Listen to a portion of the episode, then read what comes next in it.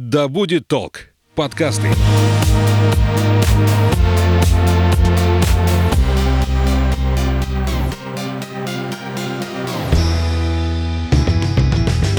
Доброго времени суток. Это подкаст «Конюх Федоров», где мы говорим об осознанном туризме, о том, как отправляться в путешествие с головой и возвращаться наполненными впечатлениями. Говорим мы с travel-коучем, основателем компании Field Travel, кандидатом географических наук Анной Статвой.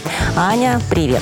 Саша, привет. Сегодня будем разговаривать о медленном туризме. Что это такое? Где зародилось это понятие? Откуда пошла э, тенденция к медленным путешествиям? Почему это сейчас так необходимо в современном обществе? И как правильно подготавливаться к путешествию, чтобы получать удовольствие, а не пробегать все достопримечательности, которые только встречаются на пути? Ань, медленный туризм. Где зародилось это понятие и когда? Многие вообще не знают, что такое медленный туризм, да? А, Хотя он имеет уже ну, такую достаточно приличную историю. Возник он в 1986 году в Италии. Изначально это течение называлось а, slow food, то есть медленная еда. Это был так называемый протест местных гастрономов против фастфуда и а, призыв к тому, чтобы не просто медленно есть, а использовать, э, во-первых, блюда местные, то есть более сложные, чем фастфуд, да, и наслаждаться ими. То есть, чтобы принятие пищи был такой процесс, такой гедонистический процесс. И как это потом вошло, это понятие, в туризм? То есть э, зародилось, по сути дела, целое философское течение mm. Вот этого медленного отдыха. И распространилось это, как я уже сказала, не только на еду, но и на туризм, потому что Италия, она, в принципе, очень туристическая страна, да. И вот это течение, оно сейчас становится все более и более актуальным, потому что мы понимаем, темп нашей жизни постоянно увеличивается, мы постоянно находимся в спешке, причем это касается не только рабочих моментов, но и моментов отдыха. Посмотрите, как люди буквально там прыгают из одного города в другой, перемещаются очень быстро, очень быстро поглощают там разные достопримечательности, туристские объекты. Сегодня один музей, завтра другой, послезавтра третий, а то и бывает несколько музеев в один день. Еще бы что-то откладывалось в голове, да? Да, да, это, конечно, самый э, ключевой вот вопрос, чтобы откладывалось, да, чтобы вот эти впечатления, которые ты получаешь, чтобы они встраивались в твой внутренний опыт, и ты вообще успевал осознать все, что с тобой произошло, что же ты увидел и что это все увиденное значит именно для тебя. Ну, в чем тогда фишка этого медленного путешествия? То есть это растягивание во времени, какое-то торможение и созерцание какого-то одного объекта целый день. Вот в чем эта фишка? Саша, очень хороший вопрос. Вот буквально вчера я разговаривала со своей знакомой, которая приехала из э, недельной поездки по Санкт-Петербургу, причем она была там не первый раз, и она рассказывает мне о том, что запланировала изначально 26 объектов к посещению музеев, дворцов в пригородах расположенных и так далее, и смогла пройти только 20, потому что, говорит, все, сил моих больше не было, ноги отпали, и я задаю вопрос, говорю, слушай, ну вот ты уже не первый раз в Питере, может быть, все-таки попробовать медленный туризм? На что она с таким скептицизмом мне говорит, это что такое, целый час на одну картину смотреть, что ли? Вот у меня такой же вопрос. Ну, и это тоже может быть, потому что когда вы прибегаете э, в Лувр, забегаете посмотреть Мону Лизу и побежать дальше, да, это одно. А другое дело, когда вы э, сидите и наслаждаетесь этим произведением искусства, действительно видите какие-то детали, которые невозможно увидеть, проносясь мимо и ставя галочку. Но самое главное заключается в том, чтобы э, достаточно длительное время пребывать на одном месте, исключить вот эту гонку по городам и туристским объектам. Это первый аспект. Второй аспект, чтобы отказаться все-таки от того, что я называю туристическим ширпотребом, от самых э, таких популярных и, можно сказать, культовых туристских мест. То здесь смысл в том, чтобы видеть какие-то аутентичные места, которые действительно отражают дух той или иной территории. Это соприкосновение с э, жизнью местных. Это, опять же, участие в каких-то гастрономических фестивалях, музыкальных фестивалях. То есть это погружение в что-то такое, что действительно характеризует ту или иную местность, а не является вот таким обязательным пунктом посещения и э, главным разделом в путеводителе. А в таком случае здесь план же тоже необходим он все-таки. Твоя знакомая говорила 26 пунктов в этом плане. Просто, может, он покороче должен быть, но тоже содержательным. А, можно и отказаться от него.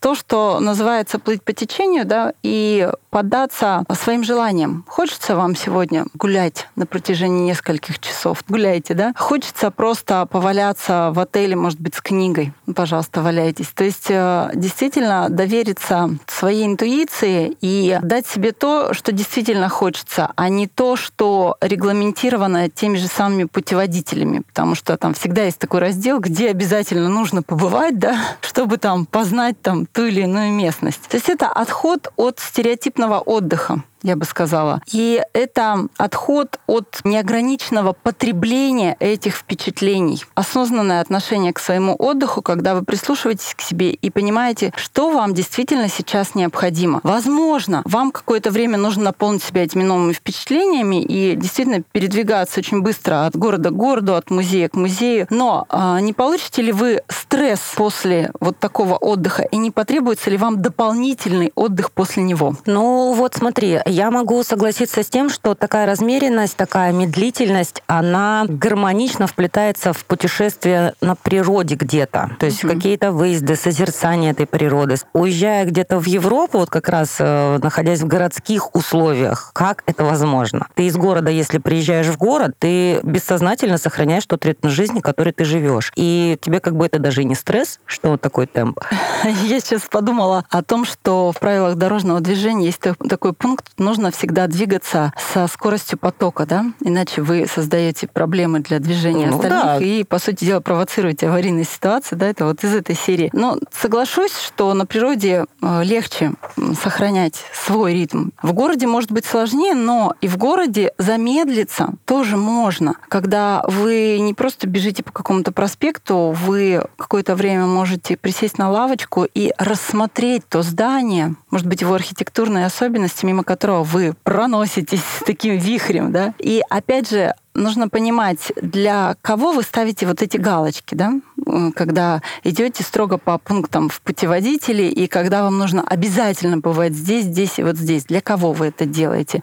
Действительно ли это нужно вам? Или это, опять же, такой навязанный вам стереотип? Потому что если вы турист, то вы не были там-то, не побывав вот здесь-то. Важная часть медленного туризма — познание территории изнутри, когда вы взаимодействуете с местными жителями, когда вы имеете возможность э, пообщаться с ними и проникнуться действительно их культурой. То есть не взять то, что на поверхности и для туристов, и, может быть, что-то искусственное, а понять, чем живут здесь люди. Вот для меня это э, всегда очень важно, и самые интересные истории в путешествиях вот для меня случаются тогда, когда ты в этот контакт вступаешь, и когда ты смотришь не чисто глазами туриста на эту территорию, а чуть-чуть глазами местных жителей. Ну вот я пример приведу. Когда я была в Таиланде, у меня появилась возможность, ну то есть я познакомилась с местными жителями, и в итоге а, я отправилась с ними на рыбалку. То есть мы как-то нашли контакты на каком-то там ломано, непонятно английском с их стороны, и там на жестах объяснялись, но мы при этом очень сдружились, мы ездили на рыбалку с ними. А потом я познакомилась с погонщиком слонов, и мы катались на слонах, но никак как, опять же, туристы, а просто вот когда ты сидишь на голой шее слона. И это было невероятное ощущение, это вообще потрясающий опыт вот этого взаимодействия. И все э, самые интересные истории, которые со мной случались, они как раз выходили за рамки чего-то такого традиционно потребительского. Угу. Мы разговаривали, когда о видах туризма, там был один из видов, это вот йога-туры. Это близко или все-таки это что-то другое? Ну, я думаю, что по своей э, сути это ближе к медленному туризму, потому что как минимум вы сконцентрированы на каком-то одном виде деятельности, да, и вы опять же замедляетесь, вы не проноситесь вихрем по всем туристским объектам. Важно отслеживать, что у вас остается после вот такого отдыха. Ну, я имею в виду в плане ощущений, впечатлений, в плане опыта, насколько вы присваиваете этот опыт себе. В данном случае следует заложить еще пару дней после того, как э, вы вернулись вернулись в 2-3 дня, чтобы это осмыслить, обдумать спокойно также с самим собой. Да. Это, конечно, в идеале. Вот многие, с кем я разговаривала о медленном туризме, они говорят, слушай, ну хорошо тем, кто много раз в году может там позволить себе отдыхать. У нас вот отпуск раз в году, и мы, конечно, несемся там быстрее, быстрее, как можно больше всего посмотреть, почувствовать, понять. И это вообще не для нас. Но, опять же, это заблуждение. Можно элементы хотя бы медленного туризма использовать даже в том случае, если у вас отпуск бывает очень редко. Позволить себе хотя бы один день уделить тому, чтобы остановиться, понять, что вы действительно хотите, от чего, от какого отдыха вам будет лучше всего, и осмыслить все то, что с вами уже произошло, произвести, ну, так скажем, ревизию тех впечатлений, которые вы получили. И это уже будет большая польза. Ну и плюс, конечно, в медленном туризме очень важно минимизировать свой экологический след. То есть как можно больше передвигаться пешком, не используя транспорта, или на велосипеде, или там, словно говоря, на ослике. Такое тоже вот было у меня, например, в Узбекистане. Ну а если человека в путешествии в таком начинает, наоборот, раздражать? Человек привык э, жить как электрончик такой. Да, и это... начинает раздражаться. То есть с первого раза может еще и не получиться? Это самая частая реакция, да. А что делать? А, а делать, опять же, задать себе вопрос, почему меня это раздражает? Чему это противоречит? То есть каким моим установкам, убеждениям? Почему я вообще не могу остановиться? Почему я не могу замедлиться? Почему я не могу дать себе передышку? И ответы могут быть весьма интересные может, тогда лучше попробовать до путешествия это все сделать. Вообще можно использовать элементы медленного туризма в своей повседневной жизни. Вот обратите внимание, как вы отдыхаете после работы. Обратите внимание, как вы проводите выходные. Вы, опять же, куда-то бежите, торопитесь, э, в каком ритме вы находитесь, да. Если у вас время для того, чтобы посозерцать рассвет и закат, это можно делать, находясь в городе и в рабочей да, обстановке. Вообще, посмотрите за своим ритмом жизни жизни. Угу. Аня, но все равно же потом возвращаться, возвращаться в привычный ритм. Зачем это делать?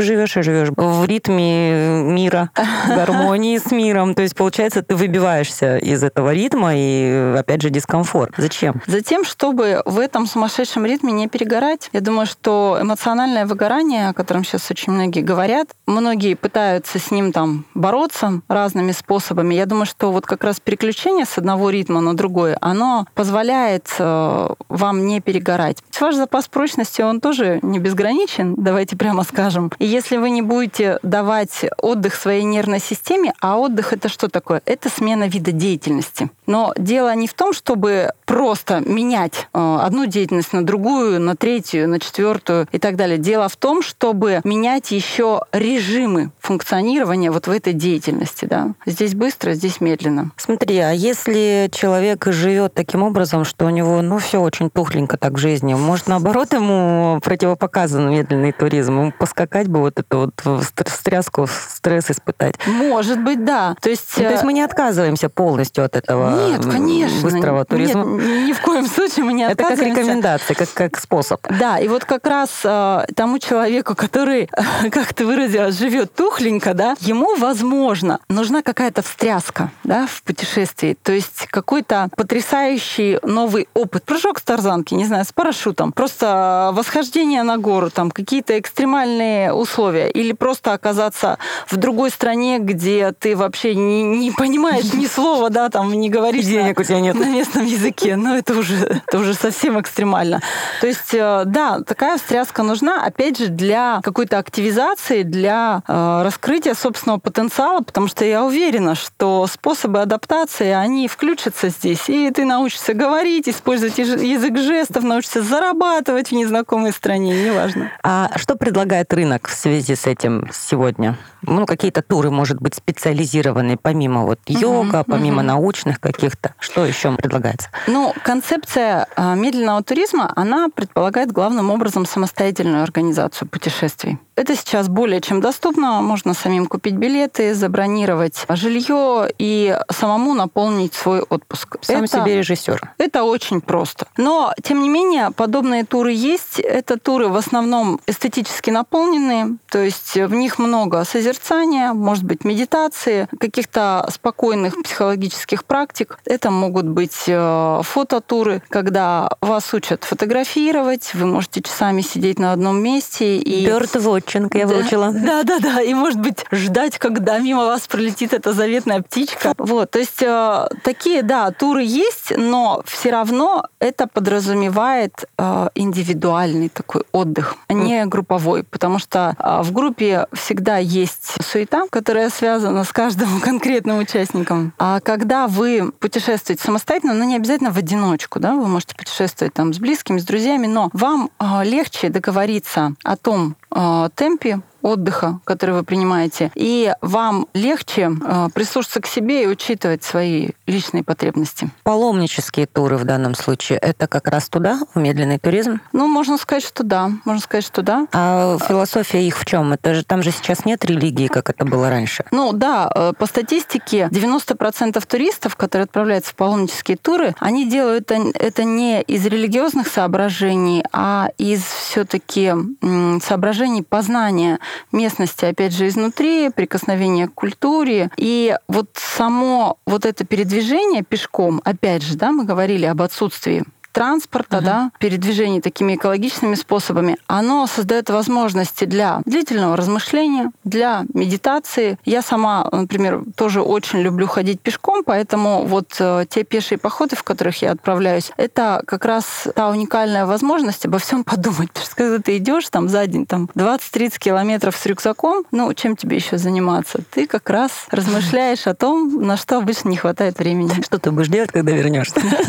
И об этом тоже. Тогда такой еще вопрос. Я буквально недавно задумалась об этом. Очень много людей сейчас отправляются в Россию в той же из угу. Петербурга до Владивостока, из Калининграда до Владивостока или из Владивостока в другую сторону. И отправляются либо в фото какие-то туры, либо в велотуры, что чаще, либо бегут просто. И очень-очень активно делятся этим в социальных сетях. Да, я с одной стороны понимаю, вот человек отправился, прошел это все, поменялся в процессе, понял какие-то выводы и потом потом вот выложил, да, что-то там рассказала об этом путешествии. Что происходит здесь? Ну, э, интересный вопрос, действительно такая тенденция, она имеет место быть, но лучше всего, конечно, спросить у этих людей, чтобы за них не додумывать.